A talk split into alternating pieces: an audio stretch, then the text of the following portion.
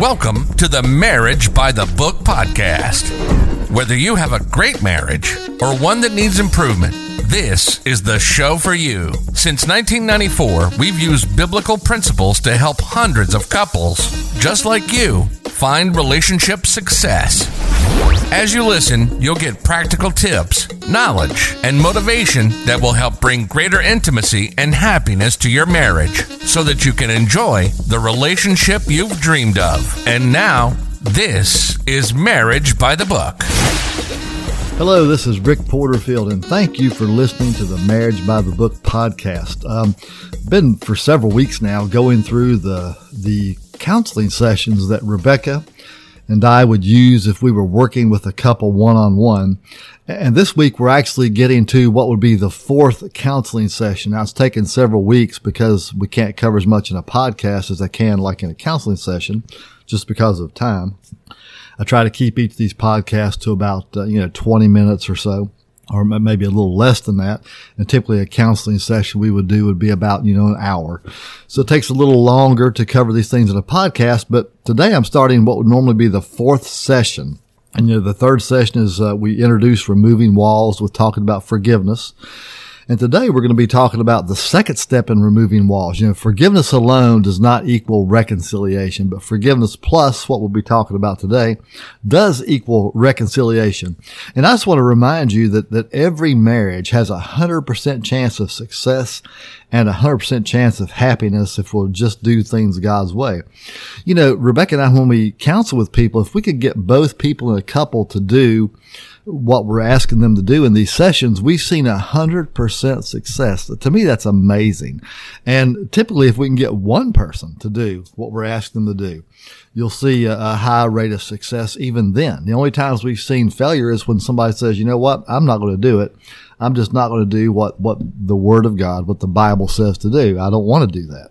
And that's when things won't work, because the Word works and our way just doesn't work. So, I just want to encourage you with this. No matter where you are in your marriage, if your marriage is great, it can be better. And if your marriage isn't so great, it can be happy and successful. It really can. So, and I'll say this too, usually after this fourth session is when we'll see breakthrough for a couple that's maybe in trouble. We've seen this over and over again. We'll be working with a couple. A lot of times when people come to see us, it's because they're in trouble. You don't have to be in trouble to go to a marriage enrichment type conference or whatever. You can have a good marriage and go to one of those. Sometimes we think, well, why would I do that? My marriage is good. Well, it's like painting your house. Why do you paint your house? It's maintenance, it's like that. So you want to keep things maintained and keep them good. And doing those things doesn't mean you have a bad marriage. You don't have to have a bad marriage to do that. But anyway, a lot of times people come to us and they're in trouble. And it's after we complete this fourth session that they'll tell us things like, I never knew it could be like this again. I never knew it could be this good. So this is a really important session right here. And, again, it's taking a little longer to cover these, so I apologize for that, but you're getting there. So this step right here, really will help to remove those walls. And what I'm going to talk about is repentance. Okay. Repentance is the second step in removing walls. There's forgiveness, then there's repentance. And this brings reconciliation, and it really does work. And repentance a lot of times isn't a real popular subject for people. People don't want to repent. So that's not something that's pleasant to do, but it's very helpful in a relationship. And I think we need to get good at saying we're sorry and meaning it. And I'll talk more about what repentance is in a little bit, but God uses a great example from farming, from agriculture, to describe repentance. And even if you're not a farmer, you can get this. Most people nowadays aren't farmers, obviously. So he talks about, though, this thing called breaking up fallow ground. So I'm going to read Hosea 10, 12, and 13 to you. And it says this: sow for yourselves righteousness, reap in mercy. Break up your fallow ground, for it is time to seek the Lord till he comes and rains righteousness on you. So he's advising them to break up their fallow ground.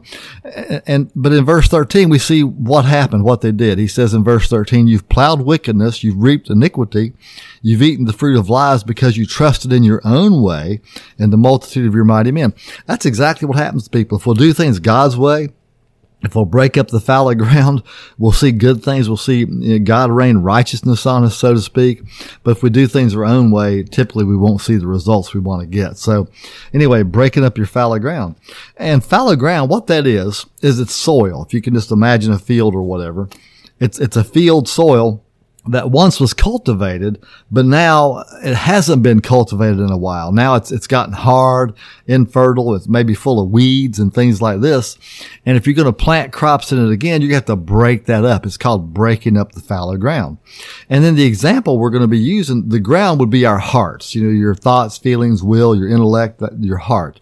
The seed is God's word, and the fruit we want to produce is that's our actions and attitude. What's going to come out of that heart? You know, out of the abundance of the heart, the mouth speaks. Jesus said, a good man out of the good things his heart brings forth good things. An evil man out of the bad things his heart brings forth bad things, and so on.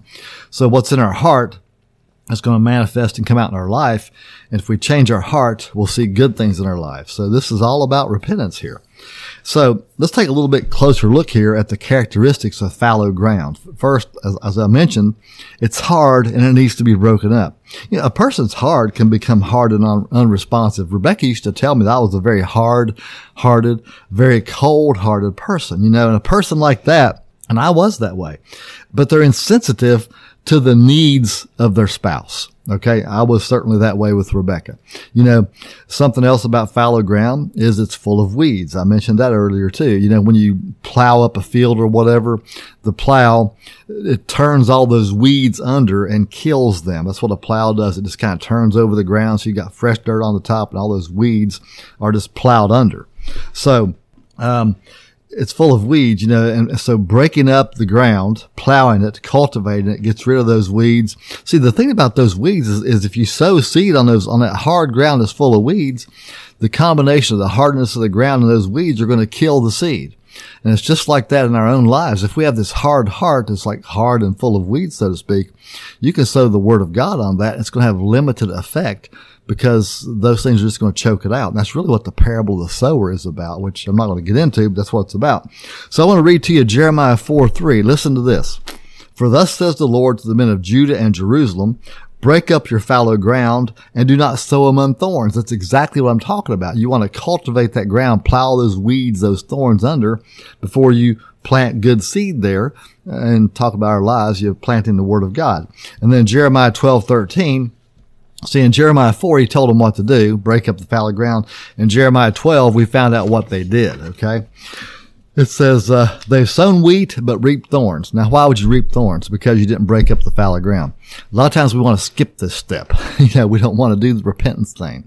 We want to skip this step and expect to have the stuff that we want in our relationship. And it's really not going to work. Just like it says here in Jeremiah 12:13, they've sown wheat, but reaped thorns. They've put themselves to pain, but do not profit. So people, you know, they'll try to implement things in their lives, implement things in a relationship. But if they don't do this step here, it's really going to be just limited effect, if any. Okay. And he goes on here and says, but be ashamed of your harvest because of the fierce anger of the Lord. That's not what we want. We don't want to put ourselves to pain and not profit. We don't want to sow wheat and reap thorns. You want to have good things. You know, weeds thrive without cultivation. I actually grew up on a farm. Okay. And I can tell you that if you want to have a bumper crop of weeds, okay, if you just want to have a magnificent, beautiful crop of weeds, all you have to do is nothing. Just sit back on the porch and they will do very well themselves. You don't have to do anything. But if you want to grow some good corn or beans or whatever it is, if you want to grow something good and useful, it's going to take effort. And the first step every year is to go out there and plow up that ground, to break up that fallow ground before you plant the seeds and do all this stuff. You know, fallow ground's unfruitful. The seeds of the plants and things that you plant in it rain are really just kind of wasted on it unless you're trying to get a crop of weeds, and nobody really wants a crop of weeds. Anyway, breaking up your fallow ground, what that means is to bring your heart to a humble and contrite state. Now, I'll tell you, years ago, when I had my idea of what humble and contrite meant, it just sounded like wimp words to me. I didn't like it. And but that's the condition that'll produce good fruit. And when you realize what humble and contrite actually mean, they're not bad. Humble just means submitted to God, okay? Nobody's bigger, nobody's tougher than God, okay? It just means submitted to God. That's all it means. And then contrite means that there are no excuses for your sins or offenses. It basically means to take responsibility for what you've done. Being an adult, you could say, just acting like a grown-up. So, I can handle those definitions of being humble and contrite. They're not weakness. They're actually mature, powerful positions to be in, powerful attributes to have. So, okay.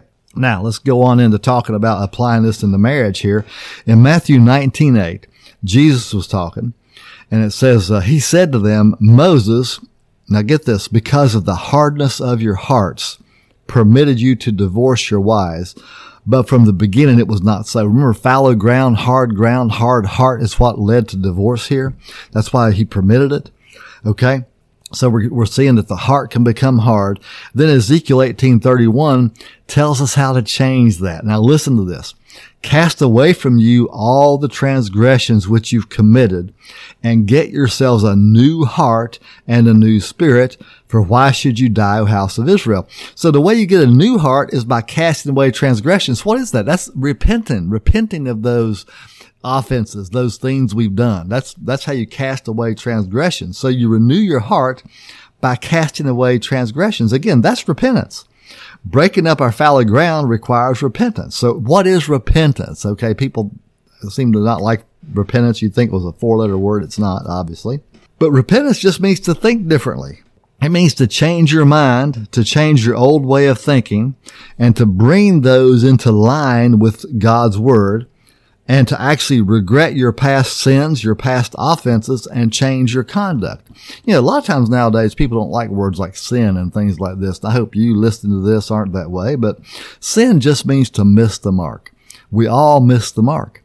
So repentance, again, just means to change. It's a change of mind, changing your way of thinking and bring your thinking into line with God's word, and actually regretting those things we've done that weren't in line with God's word. Okay. So breaking up your fallow ground, it's a tough prerequisite to having a good marriage. It just is. Okay. There have been many times when I've had to tell Rebecca, hey, I'm sorry. And I meant it. And I actually changed my mind. This was repentance. It wasn't just saying I'm sorry. It was actually repentance. It was a change of mind, a change of heart, with resulting good fruit in our relationship, okay? It's not easy to put off your old self and put on your new self. And, your new self includes things like the love of God and the fruit of the Spirit. So you want to put off the old selfish self, put on the new self, and take responsibility for our past, for what we've done. It's not easy. We'd all rather just sweep it under the rug.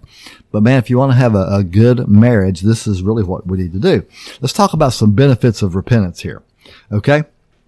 Benefits of repentance. When you offend your spouse, you need to repent to them. Okay. Need to say you're sorry and mean it. And you do that by recognizing the offense and confessing it and asking for them to forgive you.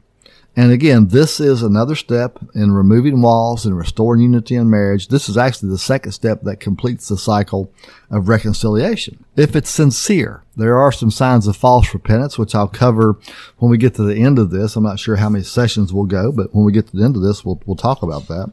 But again, benefits of repentance. In the last session, we talked about forgiveness. But again, forgiveness alone doesn't equal reconciliation. Repentance plus forgiveness does equal reconciliation. So some other benefits of confession and forgiveness are, one is found in 2 Corinthians 7:11. I'm going to read this to you from the Message Bible.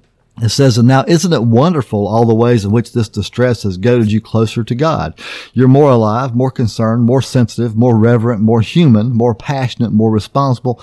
Looked at from any angle, you've come out of this with purity of heart. Okay.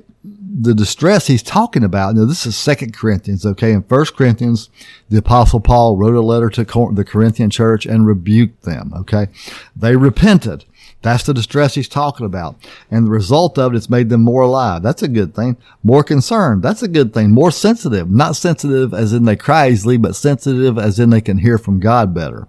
Okay. More reverent, more human. It's good to be more human, especially in marriage, right? More passionate. That's good in marriage. More responsible. You know, looked at from any angle. You've come out of this with purity of heart. Now I want to say something here where it says more passionate. That really speaks to me. You know, I see a lot of people now, maybe you see this as well. And I don't know, maybe not a lot of people, but a fair amount of people who just, they don't seem to have any passion for anything. Now, I'm not talking about necessarily in the context of marriage. I'm talking about it's like they just don't have a desire to do anything in life. There's no passion there. They don't, it's like they don't have a purpose. And I think that when this scripture here talks about how repentance made them more passionate, I think that's the missing link for a lot of people, is if they would repent and get their hearts right with God, it makes them more sensitive, more able to hear from God. And then it says more passionate.